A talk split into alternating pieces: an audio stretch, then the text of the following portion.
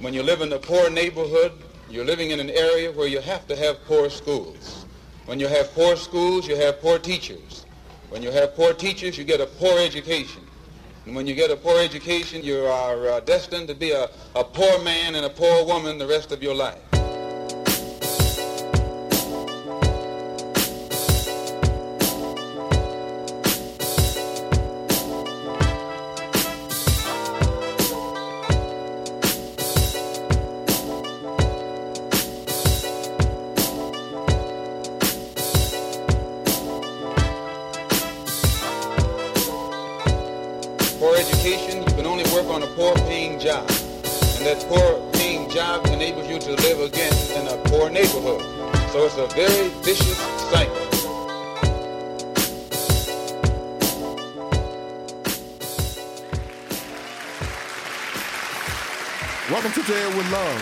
It's your host, your co-host, uh, Larry Irvin, aka Bam, aka Big Bam to you, uh, CEO of Brothers Empowered to Teach, proud Delgado Community College graduate, proud LSU graduate, uh, NOLA boy, uh, hip hop aficionado.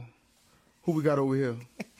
Hey y'all, it's Christina. I'm uh, Chief Operating Officer, Chief Problem Solver, Yeah, aka iPad. If you put it into my brain, I'll spit out the answer. yeah, Or Jonesy. And uh, Jonesy Bonesy. happy to be here today with my partner Larry. Yeah, what we talking about, man? Why we why we get here? You know, how did we get here? You know, uh, tell us about To Ed with Love. What is our platform? What are we doing? Why are we special, Chris? So, To Ed with Love started a few years ago when we first started this work. The idea was to honor folks in the community who are doing great things for kids and in education. And really, it was to show love because so many times teachers are beat down, educators are beat down, youth development folks are beat down, and they don't get the recognition they deserve. So, uh, that sparked these great conversations between all these different kinds of people, right? You know, like we're connectors. Right. So we chose to expand the conversation with to Ed would love the podcast. Right. You know, a lot of times moving around these spaces, we we we hear the same dialogues being had in circles from the same same vantage points, from the same the same window, from the same seats, and I think we just looking to expand the conversation um, or shift it somewhat to the people who. Who, who really matter, and that's the that's the, the, the people that's being served, you know, by this education system. That's the students, uh, and the parents and, and, and stakeholders alike, man. So, um, how do you know how do we come up with the name to to, to Ed with Love? Tell them tell them about tell them about the movie. Tell them about the adaptation and and, and, and Mr. Sidney Poitier. So uh, Larry and I have a natural ability to just sort of jump into conversations and create. So in one of these nights of hanging out and having dinner, we were talking about you know things that motivates us, motivates motivate us, and things we think about image wise, pop culture wise. And I was like, you know, when I think of a black male teacher, I think of Sidney Poitier into Sir with Love. Yeah, The 1964 classic in which Mr. Sidney Poitier is a teacher, engineer, goes into the classroom in, in uh, England, serving some poor kids who've been sent to the alternative school. We all know about alternative schools. Yeah, Um, unwanted. and uh, you know, a- offic- uh, initially he's like taken aback, like I don't want to be here. I don't want to work these little bad kids. Right. But he turns their whole life around, their whole perspective. Um, and so that's how we got to two Ed with Love. It was like, why don't we show Ed some love? Ed don't get enough love. Education definitely don't get enough love, and I think um, the character that you know that, that educator character that Sidney Poitier played, um, and, and, and you know if I if my recollection serves me right, he was he he was he was affluent, right? He, he came from he, He came was from, an engineer. He could was have been engineer, doing right? something else. Right, Right. definitely could have did something else and walked into the classroom. Um, you know, very very reluctant, very reticent, um, having come from this you know highly regarded profession um, as an engineer, making really really good money. Um, A black man in 1964. a black man in 1964, and ended up walking into the classroom and finding a almost a God. It seemed like a, a, a God given gift, a, a, a, a unknown talent, you know, to connect, an uncanny talent to connect with uh, with children, and, and that passion I think he had for that uh, gave him the the resiliency to to want to stay and really have impact. And I think that's the that's the conversation that we're trying to have right now, man. What's the best ways we can have impact and using this platform to would love to, uh, like Christina said, not only shine, shine light on some of the unheralded uh, heroes and figures in education, man, but also just give the community more of a perspective and a window to uh, address some of these issues that are just being had by the same circles, man. Uh, the backstory. You want to get into the backstory a little bit? This is our first show, uh, our first show that we're shooting. So, um, do you want to dig a little bit deeper and let people know, you know, how how the the, the friendship of Christina and Larry began, and how did we, you know, because uh, we get that question a lot, right? People want to know, the time. like, they're like, how do you? The work is incredible. The work is incredible, but why you two? You know, what right, I mean? Let's touch on right, that a little bit right, for the folks. Right. So uh, I'll say this: me and Larry come from very different backgrounds, right? Um, grew up middle class in middle America on the by way of New York. Um, all that good stuff. Two parents have been married forever and a day. Um, 40 years, 41 years on my birthday. Um, and so I moved to New Orleans and I met Larry hanging out Mardi Gras weekend. you couldn't be more New Orleans than that now, could it? On the balcony of the Blue Nile. TMI.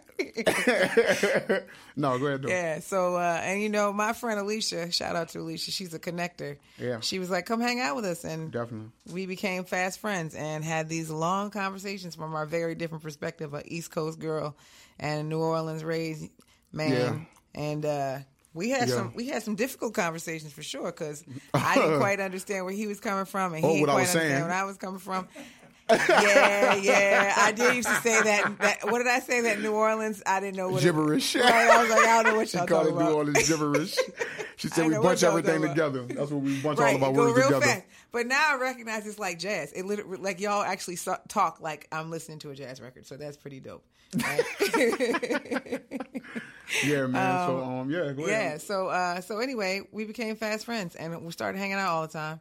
And um, you want to tell them about Amber? Uh, we got these little serendipitous moments that happen throughout our time. Yeah, together. man. So we, you know, as, as as like you said, we we started having conversations. We started kicking it, and um, you know, when you kicking it, you know, you start having conversations about, you know, uh, just trying to figure out who who you talking to, and uh, you know, a lot of those dialogues led to me sharing narratives um, about things that I saw and I experienced growing up, uh, growing up in the city, man, and being able to, you know, um, kind of come out of those situations unscathed and, uh, enough to uh, still be here and and, and, and, and tell that narrative uh, uh, that that so many guys don't really get an opportunity to, uh, to share with people. Man, I tell people all the time. Um, my, my story, nothing about my story is really unique. The only thing unique about it is that I've, I've been blessed with the opportunity to, uh, to share it and still be standing here today in one piece, man, with some education behind that. A- after making some bad decisions and, and being heavily influenced by uh, some of these elements that a lot of a lot of black we see a lot of black men deal with. You know what I mean? When you're talking about uh, uh, those teenage years and, and, and, and being in certain environments where uh, certain representations are constant and constantly affirmed, and you see them every day, and it it really I think puts a limit to uh, the scope of possibilities that black men uh, actually actually aspire to be. We had that conversation about the big three all the time. That's been a very uh, cliche conversation. You know, most of the time when I have when I when I'm in the communities and I'm and I'm talking to young men or just pulling from my own experience uh, from the guys that I ran with, my constituents, in the conversations that we were having. Um, many times the, the the path to get out of the situation that we was in, um, if it wasn't drugs or, or hustling, it was obviously sports. Uh, sports was the like the, the, the major rite of passage. You know, I mean, everybody thought they was going to the NBA. Everybody thought they was going to the NFL if you played, um, and there was nothing outside of that that we really thought that was viable. You know, um, you know, we, we didn't see we didn't see those examples on a daily basis of people going into entrepreneurship in a legal way. Anyway, we definitely saw entrepreneurship from a different perspective, but um, which is definitely honorable in some in some regards, but um, in a legal, clean way. Uh, we didn't have those daily conversations or those daily. We didn't have those daily representations in our neighborhoods or in our schools saying, you know, there's there's there's there's another way. You can think about entrepreneurship, or you could take this lane, or you can, you know, think about business or think about real estate. It was usually limited to those those big three buckets, uh, uh, or those those major three pathways, man. And we had a lot of conversations about uh, particular individuals, you know, I mean, who I ran with, and and and Christina, you had a, a chance to see up close uh, that how that impacted me, and you you had a chance to see me carry several caskets and be pallbearers in several funerals uh, for guys who were close to me while we while we've been doing this work, man, and and, how, and why this work is such important, man. We always have Word. those uh, those opportunities to um, kind of get that perspective back, man, and really understand why we out here, why we trying to have a podcast, why we recruiting black male teachers to go into classrooms, and and, and, and presenting mentors, and just understanding how how major representation is, positive representation is, man, and that's Uh, I know it's a long-winded uh, explanation, but that's the gist. That's the spirit uh, of to Ed with Love and why we doing this, man. We're really trying to change the narratives for brothers out here and sisters, um, and, and, create a different uh, a different reality out here, especially, particularly in the education world. Yeah, and uh, we're gonna circle back around to that serendipitous moment about how we got here. Uh, Amber. Amber. And our Amber. friend Amber Seeley from Amber. Northern Kentucky, rural Ohio. Absolutely. I had a conversation with Big Larry over here about his his life and his love of sports, etc. And she came across the Black, Black Male Achievement Fellowship from Echoing Green. Yeah. Shout out Echoing Green. Shout out Echoing Green. Um, Even though we didn't get it, but yeah, shout we, out. Yeah, we uh, we uh, thank you. And we and, and, and, if it hadn't been for her, we probably wouldn't have put pen to pa- paper, and this wouldn't be here the way it is, maybe because yeah. she she sparked a conversation about exactly what Larry was talking about. Um, yeah. That set us on this trajectory. We applied for Echoing Green. We didn't really know anything about this work. We just yeah. knew we wanted to put black men in the classroom. Right. Because from both of our different perspectives, Right. We had black men in our lives who were very influential and had done wonderful things in nurturing our, our adulthood. Right. right. So I had my grandfather.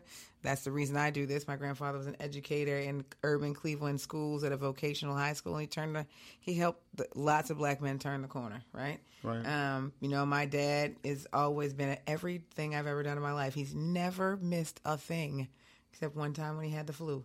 Right. Um, you know, and so we those things we put together to create that application, and we beat out thousands of people. Yeah. To go to, and we lost. Made it to the finals. And we lost. We, we had the best pitch. We lost three times. And lost three times. And we. Shout out to and Green though, man. Y'all really put y'all really gave us the motivation to keep going. Um, we knew we were great, you know, and um, and that's not to undermine their platform in any way, but uh, sometimes as entrepreneurs, you need those failures you just do. And I was just so happened to come from Echoing Green, and we took it personal. I think we took it. We did, but we, we learned a lot from that too, right? right. Like we learned a ton. Like yeah. all the advice that we got, the going through that process, Absolutely. like getting on those stages. So Absolutely. that really, like you know, we learned how to we learned how to take note on the chin and keep it moving. And keep it moving. So uh, and you need those tests, I think, right? Oh, you, as an entrepreneur, right? Absolutely. I mean, whether you work right. in education, right. uh, real estate, or, uh, or, or you trying to buy a wing shack. Uh, you better be ready to take a loss and right, and, and, right, and, and, stand right. up and keep moving because uh, that's gonna really that's gonna really separate uh, the, the, the, the, the real from the fake. Um, if your if your passion isn't there for what you're trying to do, I can promise you it's gonna be questioned and it will be tested and your metal will be exposed, uh, whether it's there or not or the lack thereof. So, uh, but to answer the question, man, um, Amber Seeley, shouts out to Amber, shouts out to Stephen. Um, Marlo and Little Riley. And, and shout out to Little Riley. But Amber is the reason. Amber yeah. is the seed. I had a conversation with Amber just sharing my story, and Amber is why we applied to Echoing Green, and we, we, we took that feedback, came back home, and uh, we put our feet to the fire and went to work uh, immediately and, and, and walking on Xavier campus and uh, Dillard's campus and having conversations with mm-hmm. uh, these young black men about. We went from uh, what you say, seven young men, a box of chicken, and five hundred dollars. Literally, right? Literally, literally seven young men, a box of chicken. Forty young men and women. Right. Between New Orleans and Baton Rouge, we got Sister Brush. Shout out to the Sister Brush. Yeah. Um, Major story. Major story. And all kinds of stuff is just serendipitously falling on our lap. Like the fact that, Eureka, it's actually a good idea if if some of the women want to be a part of this program to let them do so. Absolutely. And and share and collaborate with young men about all kinds of stuff. Breaks down all kinds of barriers. So that's how we got here. And so that's our long-winded version. As this goes on, we'll probably give you much shorter versions of who, of who we are. It's fine for right now. This is the first time when we first time, out. right? What's the what's our end goal? What's our end game, uh, Chris? I guess I'll give I'll give my version after you. But what what are we looking to do? You know, uh, ideally, what do you want this podcast to do? What, do you, what are we looking to do? So we want this podcast to expand beyond. We want this to open up the conversation about ed and what we want to see in the learning that our children receive, that our community is a part of, and what schools mean to community and children. Right through this conversation. Absolutely. Right. We want we want to hear from parents. We want to hear from the students. We want to hear teachers. from the students. We want to hear from the students. We want to hear from the teachers because too often the conversations are always had by the same people. Right. The right. charter school folks, the teachers, the teachers, the right. principals, the school board members, policy makers, and we talk to the children, but we don't talk. We don't listen to them. And we want this to be some place where they hear us talking about this stuff and they can help. They need to be a part of this conversation. They are the conversation. Absolutely. So, absolutely, talking about these different issues gives us an opportunity for them to hear this from us and to tell us. So the bros will be on this podcast, right? Right. We wanted to You be what I interactive. mean? Right. Right. The bros will be on. We're gonna gonna bring those personal Ask stories. Larry and iPad. You know, y'all can email us your issues or, or problems or concerns. Email us right? feedback, comments. Um, as we as we as we delve into these these social issues, these ed reform issues uh, around New Orleans and also around the country.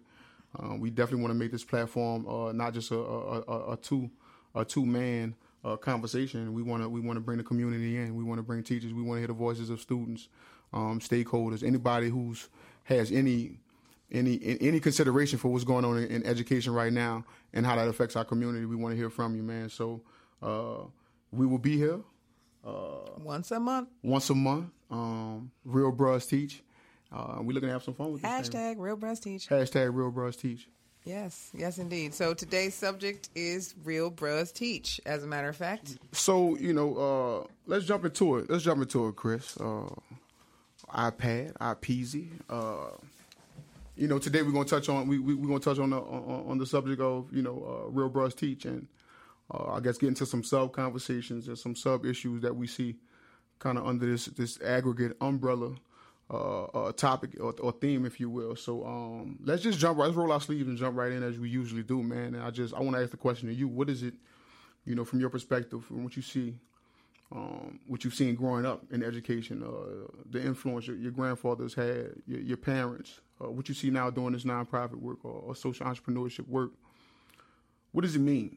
What does it mean to have uh, black men in the classroom? Uh, and I guess that I, I'll pose two questions. What does it mean to have them uh, in the classroom? What does it mean not to have them? Because I think that's more so the space that we're in right now. We're trying to, we're trying to, we wouldn't be here if we weren't trying to address the issue uh, uh, of the latter. So, uh, two percent of all teachers right now, uh, or less than two percent of all teachers, are represented by this demographic, black men. Touch on it.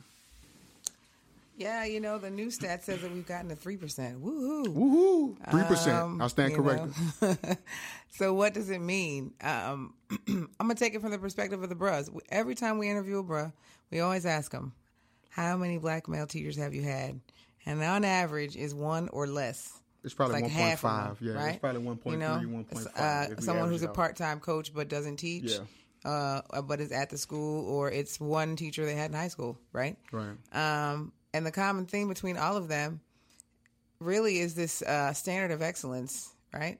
Right. So these every time we've heard about one black male teacher that someone has had, there's a standard of excellence that they talk about, and there's also a sense of nurturing that they talk about, Right. Uh, which really changes the whole dynamic of what we think about black men. Supposedly they're not nurturers.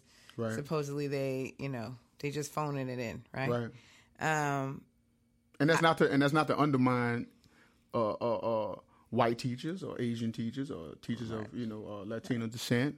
Right. That's just what we're hearing about this particular demographic. Right. Right, There's, right. There, there's a, a, a Right. added layer of connection, an added layer of of, of inspiration. Or, how do we how do we measure that? How do we I quantify think, that? I think it's like you, like we say all the time. That all students deserve to have access to someone who looks like them and has been successful, right? Who's Right. achieved something amazing, who has defied the odds, etc. Right? Right. The reality is, let's just be real. Urban schools are eighty to 90 percent black and brown children, right? They are.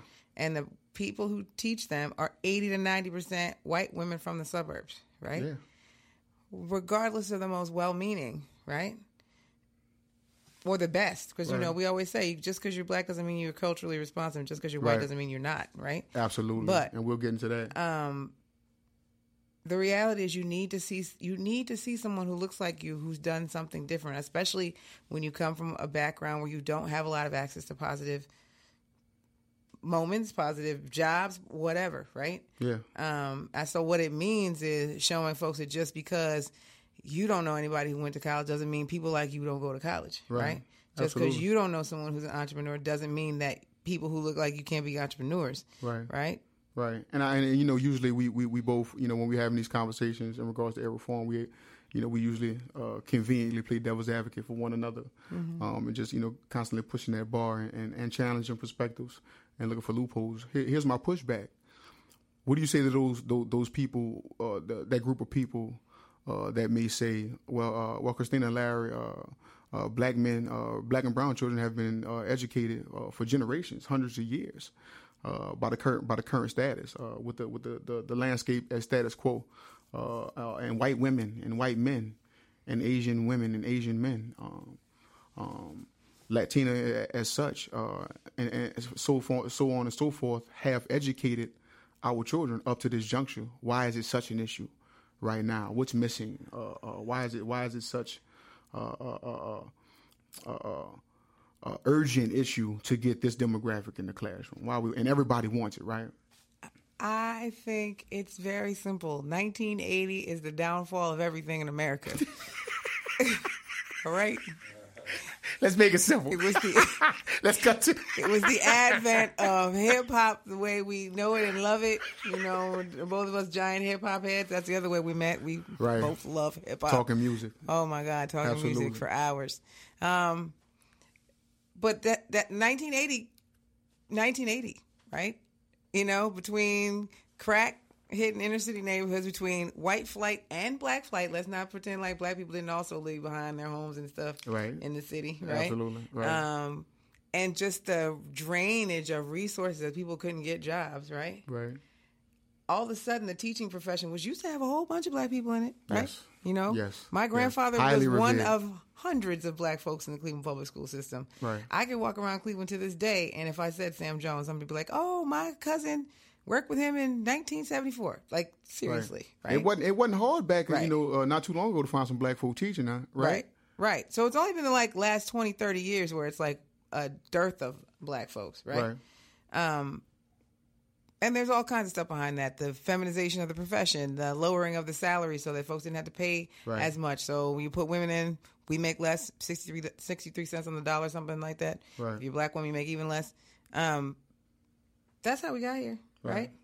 right? Um, and then, you know, pop culture and teaching becoming this profession that is like the last resort. You got a degree, you can't get the job at GM, you might as well go teach. Right. right. And I, and I hear what you're saying, but what, like I said, bringing it, kind of bringing it back to initial question and, and, and, and, and digging a little deeper. What you know, you know, we were educated through a predominantly white education system, and I want to, like I said, I'm playing devil's advocate. Why why is there such a need? Right now? Why is there such a need to get we, to get these numbers back to get back to pre to pre nineteen eighty, which you're alluding to? Why is there such a need? I'll to say this: back yes, we were wait, we were we were educated by predominantly white teachers, right? Right. But if I count on my hand the number of students who were probably left behind by teachers who just either didn't didn't see or ignored certain students because they weren't the easiest to work with or they weren't in the front row with their hands crossed, you know, a a a. Like my little brother who went to the same schools I went to mm-hmm. and had the same access and opportunities I had and he and many of his friends didn't get the same result from school that I did. Right? right. They got in the, they were sitting in the back of the classroom because they didn't talk too much. They were all of a sudden a problem. My my father sat in the back of my brother's Spanish class for an entire semester because my brother said his teacher was racist, and my father sat there because he wanted to know. Mm-hmm. Right? How many times I had that situation? Right. Yeah. I mean, I came from a small Catholic school, knew how to write, and had great grades. And the lady told me because I didn't go to a big 99% white public school that they were going to put me in regular classes because they didn't believe I belonged in honors. And my right. mother had to force that conversation. Right. right. I think what it means is, and the statistics already say it, the reports already say it, the uh, Center for American Progress has already said it. Black teachers have higher expectations and believe in the achievement abilities of their day. students more than white folks do. We see it every right? day. We see it every day. Collectively. We see it every and day. we are raised how we are raised and we grow up where we grow up, right? Right. But we need to get past some of those biases so that Absolutely. children can see that they can do these amazing things and that teaching's not whack. Teaching is important. It's the most important thing on the planet. It is. It's the most right? important thing. And I think that's from your parents teaching you to your teacher teaching you. It is the most important thing on right. the planet or big brother round away. Right. You know, pulling you aside. You right. Know, look here, youngster. You know what you doing. And so, what it means is the village returns home. Is what it means. I think for me, just to, the, the, the, you know, from my vantage point, everything you're saying is is, is so true. But I think, um, you know, um, I don't know if this sounds too basic or too uh, too primitive of a of a uh, uh, interpretation of this issue. But I just, for me, it's it's aside from the connection that we hear about from from the students that we work with, um, I had uh, Mr. Rob, uh, my senior year, uh, business math, uh, black male. Um, for me, there, there was a, a connection there. Uh, this this this kind of informal connection we hear about. Um, I think this is a consistent theme that we hear about. That you know when we when we do our surveys and we ask our young men, you know, how many black teachers have you had? What was it about that that particular teacher that stood out? You know, and it's always this thing that you can't really put a finger on, um, but it usually sounds like you know, well, uh, we'll call him Mr. Rob. Mr. Rob uh, motivated me. Mr. Rob inspired me. Mr. Rob pushed me further uh, than my white teachers. Mr. Rob pulled me to the side uh, um, and had personal conversations with me and really was invested in uh, uh, the the individual um, holistically, not just from a you're in my classroom, you have to excel in this classroom, but no, you're in my classroom, you have to excel at life. Uh, and I think that's a different that's a different perspective. Sometimes we see um, we see teachers um, and some black teachers suffer from this also. We're not going to just exclude and excuse all black teachers from not you know because we've, we've we've heard the the, the, the other side where, of that story where it's black teachers, and that's another conversation that we'll probably get to. You know, I mean, just because you just because you black don't mean you connect. Just because you black don't mean you culturally uh, responsive. Just because you black, black don't mean you don't think those kids in your classroom are right. stupid. But that's not to right. say there still is something there. Um, when, and when I think we see this dynamic in play, I think you can see trajectories changed uh, profoundly. Um, uh, we hear it consistently. I think you can see uh, self identity um, touched and molded and, and augmented uh, in some regards. I think you you can see confidence um, exponentially increased in students when they know there's someone who's setting a, a high expectation for uh, for for something or a high bar for them and expecting them to uh, adhere and stick to that bar. Um, it's a little something extra. It's it's it's, it's not so much I don't want to I don't want to fail, but I don't want to let Mr. Rob down. Because Mr. Rob has set the expectation for me, man. I think we just in that spirit, you know, what I mean, that's the importance. Uh, it's, it's probably more more of a qualitative conversation, um, but you know, if we had to frame it that way, but I think that's the importance. Uh, of that dynamic. I, you know, I just thought about something though. But the black men in, in, schools are not only influencing the children, right? They're influencing the whole space of the school.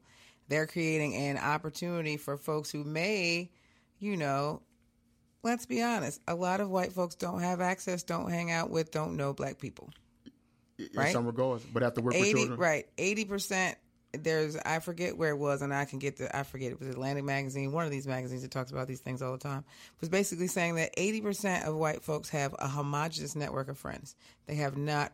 They have one or less people of color in their friendship circle. Right. So you're putting folks who don't really have interaction with these folks of color in a place with children of color who have maybe different cultural experiences, cultural norms, etc. And by diversifying the space that teachers teach in with black men, you creating an opportunity for them to grow too. And if those teachers grow, then everybody grows, right? Right. You know, they can see what it looks like to have a higher expectation. They can see right. what it looks like to navigate some right. of the PTSD some students may be going through and how to deal with that, right? Yeah, and then we know that trauma situation is right, a, is a, is which a whole, will which will also a whole do. different ball game, and we'll have a segment down the road uh, dedicated to that. So, and PTSD and trauma, and how that affects uh, the education space and the students that we see, and some of the behavior issues uh, that we see situationally. Some of the behavioral issues that we see situationally uh, with PTSD and trauma. Um, so let's take the flip side. Let's take the flip side of it, Chris, and I'll pose the question again. Um, this this conversation feels good, man. It, it, feels really good, man. To kind of you know to anticipate digging into some, some of these issues to, like I know we can, right? And some of the dialogues that I know we I know we can have, man, and some of the passion that I know we can exude about this space, and just bringing a different flavor uh, to ed reform, man. I think we're a little bit different, man. You know, we're talking about the same issues, but we're putting a little we're putting a little Zatarain's on it. You know what I'm saying, if you will. So, oh, you're um, from the um, East Coast, Old Bay. Shouts to Old Bay. I'm familiar on them crab cakes up there. You know what I'm saying, and, and whatnot. But uh, but let's take the flip side, man. Let's take the flip side of the conversation and. What's the impact of, of, of, of the lack of representation? What's the flip side? What's what's the impact of not having black men in the classroom? What's the you know what is the impact? And I, I guess I'll, I'll, I'll kick this one off. Um, what I see, you know, I see I see subconsciously, I see a subliminal message being sent, and I, and, and like you said, you alluded to earlier, um, there's an impact being had at the presence and the lack of the presence uh, of this particular demographic. I think subconsciously, whether it's higher higher education or K through 12, I think the lack of uh, black men in the classroom has uh, put a subliminal message that's very clear across educational uh, lines, And and, that's what's that? black men are not leaders in an intellectual capacity. We can be coaches, uh, we can be disciplinarians, we can say, "Hey, come over here." You know, we can we can we can say, "Run that ball." We can say, "Shoot that ball." You know, but not not often do I see in our work um, this particular demographic get fully embraced um, as teachers, as educators, as as great minds, if you will, for lack of better description, man. And I think when you have that in place, I think it's it's it's it's inevitable that people, uh, you know, people don't see you in that capacity. You know, children are what they see. If they don't see black teachers, why, what make you think they're gonna aspire to be? Uh, if if it's not a reality for them, touch on that for a little bit, Chris. I love his transitions; they're amazing. Um, well, I, I have two thoughts. Right, um, the first thought about what it means for them not to be there is like you said, right? If if if kids don't see teachers who look like them, they're not going to think they're going to be teachers. And I'm gonna paint a picture for you, like Sophia from Golden Girls. Picture it. Great reference. NFL YET 2013, right? Seven students, $500, a box of chicken, right? We had some volunteers from a local university who were all young white women. And we had our seven bros from Xavier Dillard and uh, UNO at the time. And they both were there to help students with their homework. And we watched those black children rise like the Red Sea away from the young black men who were helping them with their homework and go over to the white young women from this other university. Never seen it done in more stark contrast. It was so stark. It was Never seen it, was- done in more stark contrast. it was it Sorry, was go ahead. it was it was shocking, right? And when we asked the students, they were like, "Well, they can help us with their homework. Y'all can't help us with our homework." About these young black men who go to university. True story. True story. They play flag football with them though. Right. right. Every day. Right. Time to do homework. Right. Uh, not so much. Right. And so the more they the more they got to do the homework with them, the more they were like, "Oh, y'all go to college? Oh, y'all look like me? Oh, you from you grew up in the Cali? Oh, okay, right?" But before that, it was like, "Y'all can't help me with my homework. What y'all know? Right. Literally, right? What's that about? What's that about? Think about it, listeners. Right. Think about it. So what does But it can you not really blame mean? them? Can you really blame them? Because they no, don't see it. No, they don't. They see don't it. see it. They don't see Right? it. But here's the question: What are people telling them? Who don't even look like them, though, right? What are you saying to them? Like, I don't have to look like you to encourage you to do your thing. But are they Right? saying something? But like I said, or is it a, just a subliminal message? I don't think it's all I don't think people are saying. No, I don't think it's. I think yes, it is subliminal, but I think it's also. We talk about this in school all the time. Kids, their their their their opportunity to expand their minds and think critically in most schools today is limited. Right. right? It's I teach you, and you regurgitate. Right. It's the same model we've been using since the Industrial Revolution. Right. Charter school, no charter school. Right? If I teach you that you can be anything, right? Some of those kids are going to believe that whether I look like them or not, Right. right? Right. And some Very of those kids point. aren't, right? Very true point. But why is we at an NFL YET with 80 kids from 20 different schools and 20 of those kids get up and rise like the Red Sea to go to these white kids, right? That says that subliminally and otherwise, right? They're being told this this is not what you do, right? And it goes two ways. You shouldn't be a teacher because teachers are broke, and you shouldn't be a teacher because teachers don't look like you, right? So we telling people not to teach in two ways. So yeah, we got a problem. Yeah, and I remember that day in particular, like it happened yesterday. Um, seeing those students that we work with every day, man. You know what I'm saying? That you know, um, and we had a relationship obviously with, with, with Mr. Darryl Guy. Shouts to Darryl Guy at the NFL YET Boys and Girls Club, man, on Clio and Broad, man. Not there Um, anymore. right, but it's From not one there anymore. He not there no more.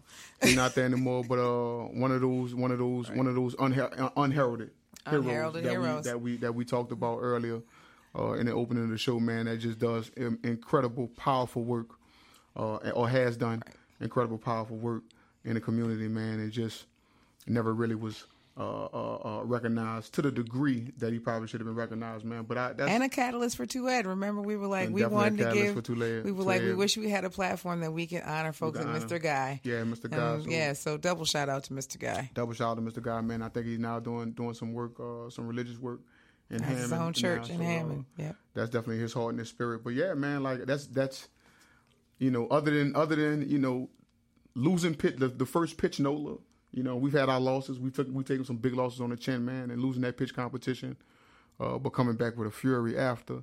Um, but I can't remember a lower day uh, uh, than than that particular day, Chris. And I remember I remember looking in your face, and I don't know what my face said, but I I remember being distraught Right. uh, feeling like feeling hopeless, feeling like this work is impossible to do.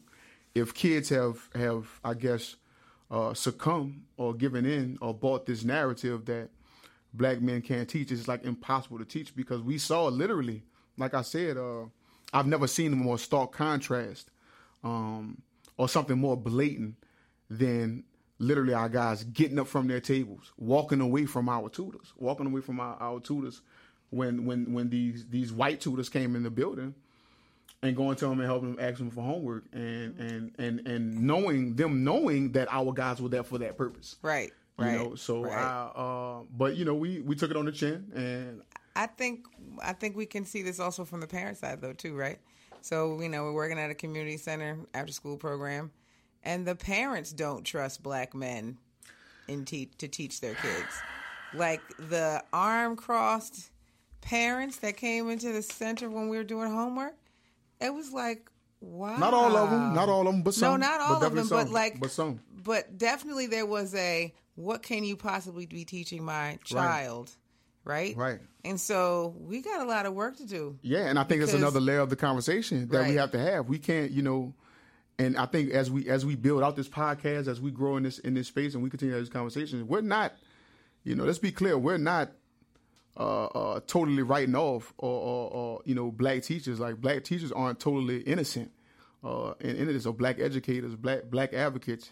Um, and white teachers aren't completely guilty. Uh, we, we're not. We're not. I don't think we're painting with a wide brush. No, 'cause when we we, when we speak on some of these issues, we're speaking from a general. teachers of all color for Right. so- for certain. Absolutely, You know, absolutely, absolutely. So I think um, moving on to the to the to the next topic and our closing topic, you know, uh, so we, we we touched on you know Real Bros Teach what, what we do, why we do it, the passion behind it. You know, we, we we touched on the you know the I guess the the elephant in the room, you know, uh, of our work, and that's you know less than two percent, three percent of all teachers uh, nationally uh, look like black men. We touched on uh, what does it mean uh, for them to be in the classroom? What does it mean for them not uh, to be in the classroom? And I think you know what we let's let's let's I guess open our world to some of you know to the audience to to the community. What are we seeing you know in this work that we're doing in regards to teacher recruitment, uh, teacher placement, and school partnerships, and CMOs, and SPF scores, and ESSA, and BESE, and what are we seeing uh, in this space in, in, in this lane that we created? acronyms, bro. Yeah. Um, I think the first thing we're seeing is that black men can and do teach, right? Yeah, definitely. They can, they can, and they- can, and, and are willing to teach. I think uh, sometimes we feel like the, the, you know, with some of the losses that we take and, and, and, the struggles that we have trying to find guys jobs when they have the credentials. Um, you know, I think sometimes we even we we've even, even been guilty at looking at the individual, right? And I think you know we we've crossed that bridge to where now there has to be something systematic that's going on. Is the system ready uh, to see black men uh, in a, not just black men, but black men in abundance, right? Black men in droves. Is the system ready for that? And I don't think we see a system that's ready for that. That's diversity ready. Uh, no, and I think we also we see that like teaching really is a calling. It's also an art and a science, right? So like you have to be an entrepreneur in your mind and your spirit and a creative to really reach kids in a classroom um, and get them to connect with things they don't really care to think about, right?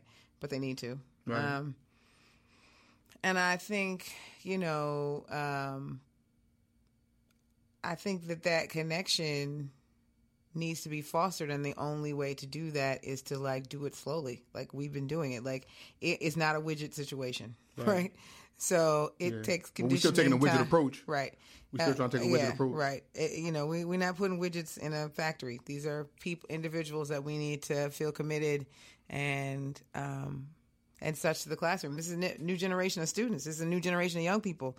Um, they want to be connected, and if they don't feel connected, they don't want to do it. Straight up, point blank, period.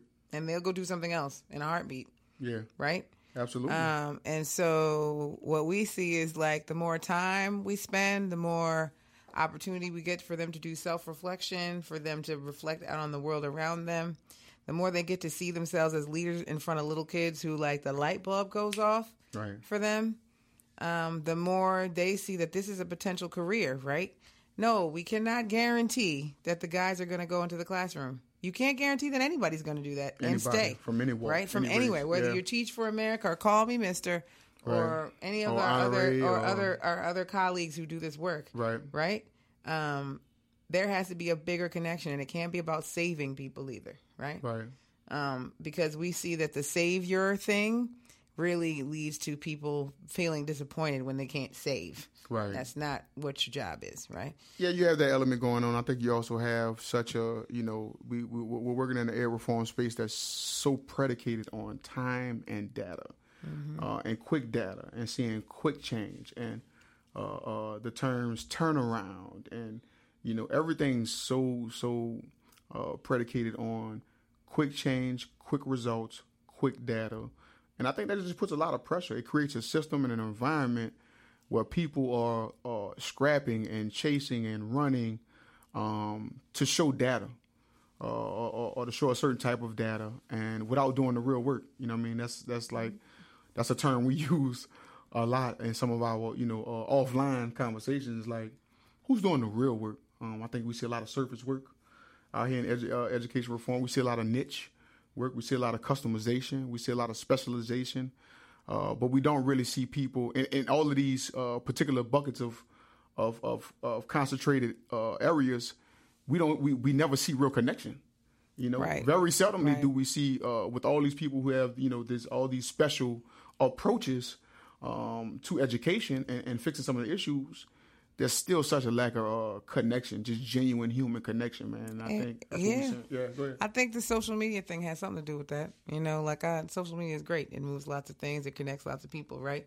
But uh, the always moving, always in your app thing is how we run life now. You know, and you can't create human. Humans are not. That's not humans. Human beings need actual connection. We see that what the lack of connection is doing uh, in teaching and all kinds of things. You know, so like we see the results. Yes, it takes longer, right? It's Right. more conditioning More conditioning, more patience. um, more patience. More But if you if you invest in something that you expect to have a good return, like even if it's only a couple of years, but they're excellent, that's going to impact the kid. You know, little kids have memories that from when they were four, and it was something simple. Right. An eight year old going to do the same thing if you do something amazing and, and influential in their life when they're thirty six, right? Right. Um. So yeah, that's that's that's what we see in these streets. Um, we see that we that black men can and do teach. That if they're exposed, they will teach. Um, that they have the same concerns everybody else has about teaching. Right, We see a lot of potential educators. all day. People Do who we didn't not? know it all day. All right, we talk about the data. You know, I think they need about 1,200, uh, 1,250, if the number's correct. It's in that ballpark. Teachers by what, 2025? Yes. like Uh, you know, in this, it just just in, in New Orleans and between New Orleans and Baton Rouge, Right. you know, and and people are, are, are scrambling to figure out how do we find teachers. People are having trouble keeping teachers, recruiting teachers. Um, we see we see people who want to teach every day. And A, a bunch of them. Right, and they, who say they don't teach because of A, B, C, or D, right? And it ain't because they don't want to, and it's not because they're not ready. Yeah. It's because they don't want to deal with, The frankly, the nonsense. Some of it's nonsense. It- Some it's- of the things that you, that that are created in this drive to collect data, we know how important it is for our students to achieve and for them to get their education and be well educated and prepared. But in that rush, we're forgetting about humanity, right? Yes. And we're forgetting about the folks who stand in front of you for eight hours a day. They need to be connected. They need to feel like they're valued. They need to feel like they matter. They need to feel like all those things. And these students, they're young, but they're not stupid. And they want those things too. And they see how we are failing too often to do that, which is why we- they don't teach, right? Yeah, and I think within that we have to find a way to uh, we have to find a way to rebrand education. How do we get back to uh, uh, people wanting to. Or I don't even know if we've ever been in this space. I know. I I, I think I remember a couple people. You know, you know, when they asked that that that uh that proverbial uh, uh, uh what do you want to be when you grow up? You know, everybody got that question, right? Third grade, fourth grade, fifth grade, kindergarten, whatever, right? I think I remember hearing there, hearing teacher. I want to be a teacher because there there was a level of coolness to it, right? Mm-hmm. There was a level of like, yo, Miss Williams is, she's dope. You know right. what I mean? And she's making me smart. Right. Right. And I and it feels and she's good. Cool and she and she likes you know she knows that song I like right. She knows that song I like, which I I didn't expect that, and she knows all the lyrics, and you know, right. like that was a cool element. You know, how, whatever the approach was, teachers have different deliveries. Teachers connect in different ways. Teachers bring themselves to classroom. Everybody have their own way of doing it, but I think there was a there was a across the board there was a level of coolness and a level of respect. I think as students that we had for teachers that I think has been lost. I don't Absolutely. think I don't think students revere, admire the educators anymore because I don't know if there's a mutual respect uh, across the board. Right. I, think I think right. we see a lot of these issues like we talk about, or we're going to be talking about as far as deficit perspective. Uh, that's a real thing. Um, bringing your, your personal implicit biases into a mm-hmm. classroom. That's a real thing. It's a tough conversation. It's a harsh conversation. It means people having to be critical of themselves. Right. But we have to have them. Go ahead. I think I, we yeah we have to have them, but we also have to like, um, we also have to, we also have to. all right, okay. we could, you cut it now? No, I'm trying to finish my thought. oh, so wrap it up. Like, okay, I got you. cut that out. But we also have to fit this, create spaces where teachers can be themselves, right? we we're treating teaching like it's a widget situation. Like I give you the script, you stick to the script, and the results come out on the other end. Forgetting that the people in the classroom, right. those little people are individuals, right. right. And the person who stands in front of you is an individual, right? right. And they bring them full selves and their creativity and all those things. And I think when you allow a teacher to be an entrepreneur, you allow a teacher to be creative, yes. you give a teacher the guidelines and the framework for, by which they function, yes. they have a better chance of being um, of being successful. Yes. I mean, look, I have a friend. Um, she's a great teacher. Like she can teach anything, right? She's super creative, amazing. I would have her for a social studies teacher, right? She said something about painting the wall in her classroom a different, like a different shade of white to be able to hang up some art stuff, and the school went hamburger. Which she right Right. With cheese? Right, with cheese. Okay. Double. And not the dollar version. Right? Yeah. And I'm not saying like I get it. You got it's a school, you got to go through but still, right? Yeah. The idea that your classroom needs to be uniform, that how you right. hang things need to be That's uniform, and every, you know, like right. one of our favorite teachers, shout out Will Horton. Shout out Mr. Will Horton, man. Right at uh, at uh, at Wilson, man. Man, we walked in Will Horton's class when he was teaching third grade. I think he's teaching fourth grade now and he was playing Mary J. Blige as the musical chairs while they learned about declarative sentences and sentence structure. Come on. And these students were falling out of their chair to raise their hand yes, as they moved literally. around. Right? We, we, we, both, we both wanted to get in the class. We wanted to be in the third we grade. Be, we wanted to get a seat. I remember that I day. wanted to be in the third grade. Right? Yes. I, I, that's vibrant learning. Right? That's stuff excited you learning. You're not excited about learning about declarative sentences? But somebody knows you're not excited about learning de- about declarative sentences right. and figures out a way to make it engaging for you. Right. Right? They, that's the kind of stuff we need. Kids are creative. They got all this content out there for them. Right. We need to figure out how to help them curate that content so yeah. that it influences their education. I think that's so, one thing. That's one consistent thing that we hear in the conversation when we hit, when we when we when we ask our fellows and our prospective uh, educators. Uh, you know, as, as, as we bring this conversation to a close, like what are the barriers? What are the barriers that keep you from uh, you know, going into the classroom and, and, and, taking this passion that you have. And most of the time, uh, probably more than money, it's the impact. They can't have impact. Uh, the curricula that they want to teach, how they want to deliver their their curriculums, um, how they're perceived by the people who run the building. How they're received is too much. It's, it's too much of a control uh, factor and time. Teachers are test for time. I mean, are pressed for time and press the, the teacher to, to, to the test, these standardized tests, and that's not attractive. That's not attractive for, for a prospective employee. Telling them from the get go they're not going to have control. Um, or, or no influence, right? Or no influence. Right. on the people that they teach. Um, so that that makes the job even more hard. So factory. We're not trying to be back on the line of GM. Shout out all my cousins who work on the line of GM. I, right? But, uh, but I'm just saying in fun in, in, terms of just before we close. Yeah, before in terms of teaching, like that's what we're we're treating teaching like it's a factory job. It is not a factory job, right? We're not making widgets. It's not the same kid with the same button, zipper, pair of shoes. Next, you know what I mean? Yeah, uh, I, I think our takeaways are you know let's put some common sense and some and some humanity back in education. Huh? I think that's that's a good summary of uh, today's topic. Real Bros Teach. Real Bros Teach. Uh, this is the the To Ed with Love podcast. Uh, your co-host, uh, Larry Irvin, CEO of Brothers Empowered to Teach.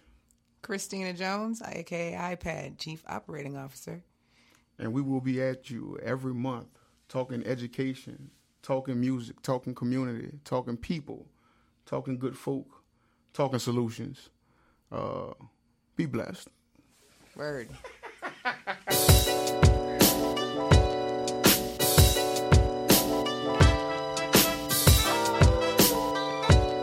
For education, you can only work on a poor paying job. That poor paying job enables you to live again in a poor neighborhood. So it's a very vicious cycle.